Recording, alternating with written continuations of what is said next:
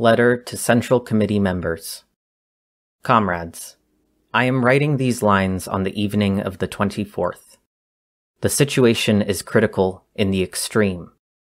In fact, it is now so absolutely clear that to delay the uprising would be fatal.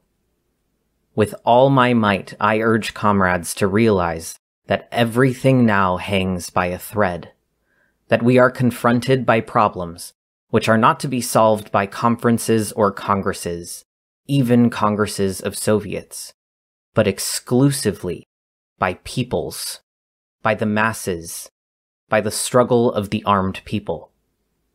The bourgeois onslaught of the Kornilovites and the removal of Verkhovsky show that we must not wait.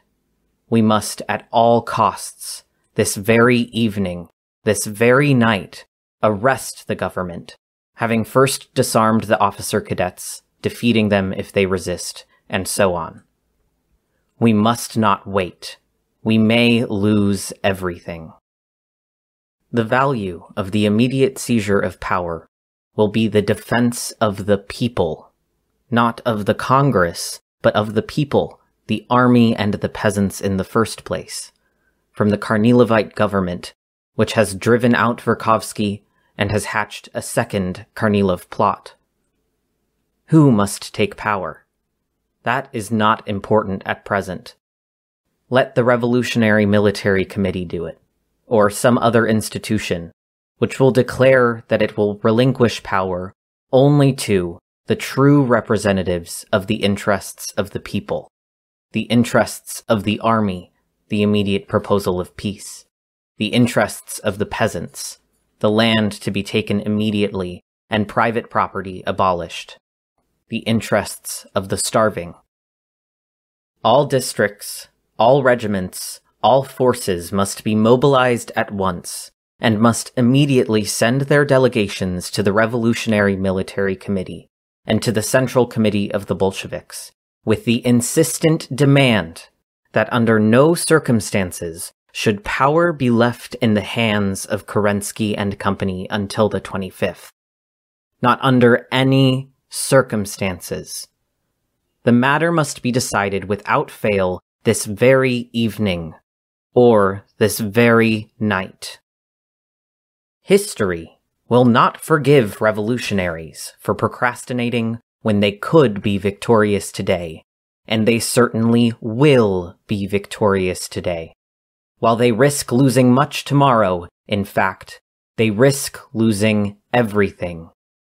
If we seize power today, we seize it not in opposition to the Soviets, but on their behalf. The seizure of power is the business of the uprising. Its political purpose will become clear after the seizure.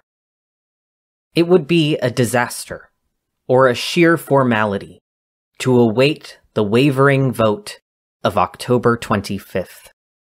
The people have the right and are in duty bound to decide such questions not by a vote, but by force.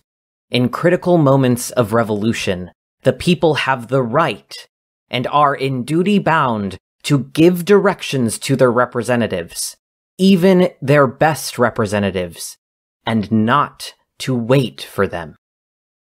This is proved by the history of all revolutions, and it would be an infinite crime on the part of the revolutionaries were they to let the chance slip, knowing that the salvation of the revolution, the offer of peace, the salvation of Petrograd, salvation from famine, the transfer of the land to the peasants, depend upon them.